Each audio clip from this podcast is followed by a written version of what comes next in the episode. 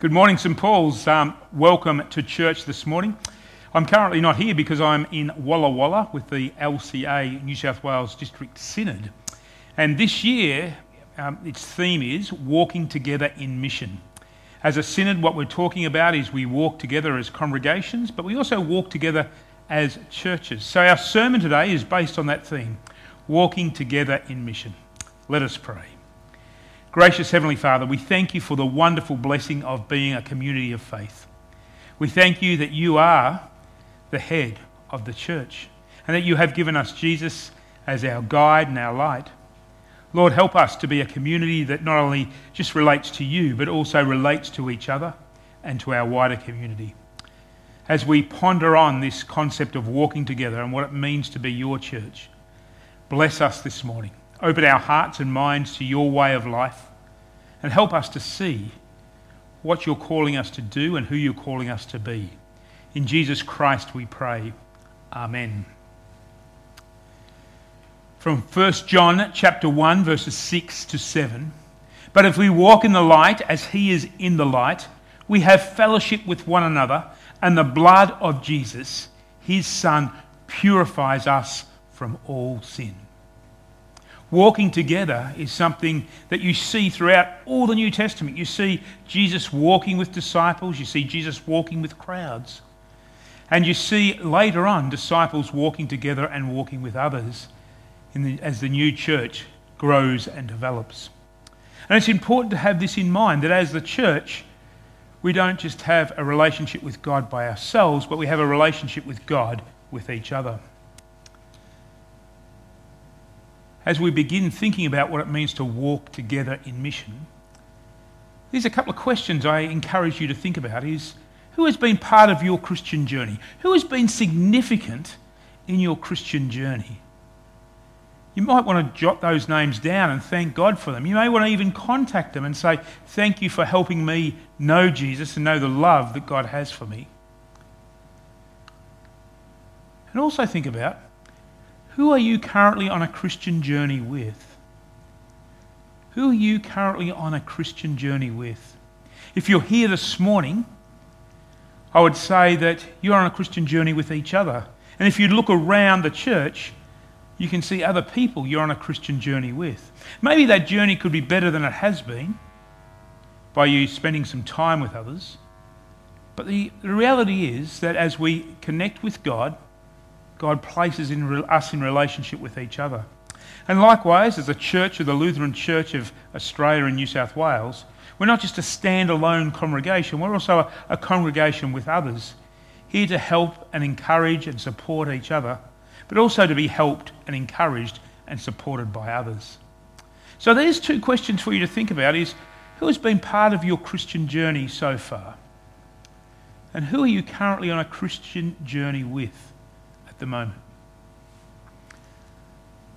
You see, the Christian walk is not meant to be a lonely walk. It's not just a, a, walk by ourselves, although sometimes it can feel like that, particularly if we work in workplaces where there's very few other Christians or our friendship circles don't, don't have many Christians. But the Christian walk is a walk that we walk with Jesus, and it's a walk that we walk with others. And that's important to keep in mind. Some Christians have this view that if they just have a relationship with God, that would be okay. But as you dive into the New Testament, you see that we're meant to be in relationship with other believers, other Christians, hearing, supporting, and encouraging each other on a journey together. And that's what the church is.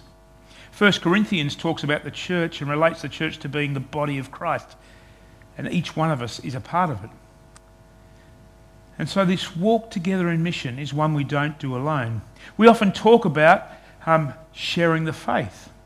And sometimes we can individualize that. Oh, who have I shared the faith with? But a better way to think about it is who, who am I sharing the faith with and who else do I need help with in sharing the faith with? Remember these words. But if we walk in the light as he is in the light, we have fellowship with one another and the blood of Jesus, his son, purifies us from all sin. And that's in 1 John chapter 1 verses 6 to 7. But if you're like any other group, you'll know that there are challenges in walking together. Not everybody wants to walk at your pace. Some want to go faster, some want to go slower. Not everybody's the same as you or sees things the same as you. If you look at the history of Christianity, you see the church itself is littered with difficulties and differences. We see power struggles, and this was not uncommon from the very start. Jesus had his disciples who had a small power struggle between them. James and John, the son of Zebedee, they went to Jesus one day and really wanted to be elevated amongst the other disciples. We see there's conflict in the church. And we know that there was conflict from the very start because Paul addressed the church in Corinth regarding some of its conflict. Within the church, people fall in and out of love with others. Sometimes people admire a pastor and then all of a sudden they despise them for whatever reason. What they admire someone in the congregation, but then have problems with them. And sometimes when we're walking together, we mistake fellow lights. Remember, God has called us to be lights in the world, as we talked about a few weeks ago. But we mistake the smaller lights, the fellow lights of fellow Christians, as the light. Jesus, that being Jesus. And so we do have challenges when walking together, and we should admit that and be aware of that. But these challenges shouldn't be obstacle to us or an excuse to us to stop walking together. You see, our solution, as our text highlights, our solution to our challenges is Jesus. Remember, we are on His mission. We walk together not on our own mission, not on our own personal mission, not on our own mission as just St. Paul's, but we walk together in Jesus' mission. Jesus is the one who is the focus of the mission and his reasons behind the mission. Practically, that means if we're going to walk together and Jesus is the focus, that we meet together regularly with others for Bible study, for prayer, for worship, and for fellowship. That we meet together and we talk things over and we, we explore what God might be saying to us or is saying to us. We come together and pray about who is God calling us to be and what is God calling us to do. We listen and speak. We join in discussions about church life and our future and also as a community walking together, we go out of our way to help others, but we also be open to receiving help from others. Sometimes that's material help, sometimes that's emotional help. So, practically, there's a, a real practical element of walking together. And I like to imagine us as a huge crowd walking together. We're not all going to be the same. We're not all going to have um, the same roles. We're not even all going to have the same ideas. But what we are going to do is have the same focus a focus on Jesus' mission of saving the world through love and forgiveness. And so, most of us have had many years of walking with Jesus and with others. And I'd like you to think about for a moment what are some of the significant stories of Jesus for you? What are some of the stories that are stuck in your mind that you can recall about Jesus? And maybe Jesus and his disciples, or Jesus and the crowds, or Jesus and other people. And what do they tell you about Jesus and his mission? What do they tell you about Jesus and his mission that he's invited you to be part of? I invite you to take a few moments just to think about what are the significant stories and how are they shaping how you understand his mission that he has given you.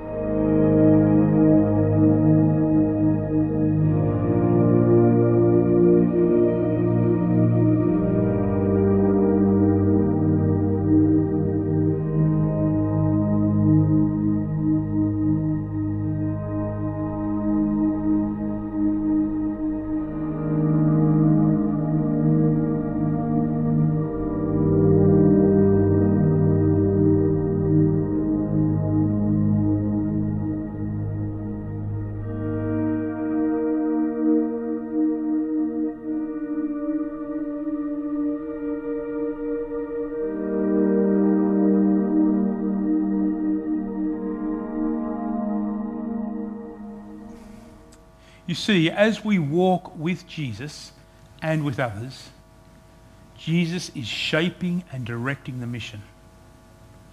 Many of us could probably tell God what he should be doing, but we're not right.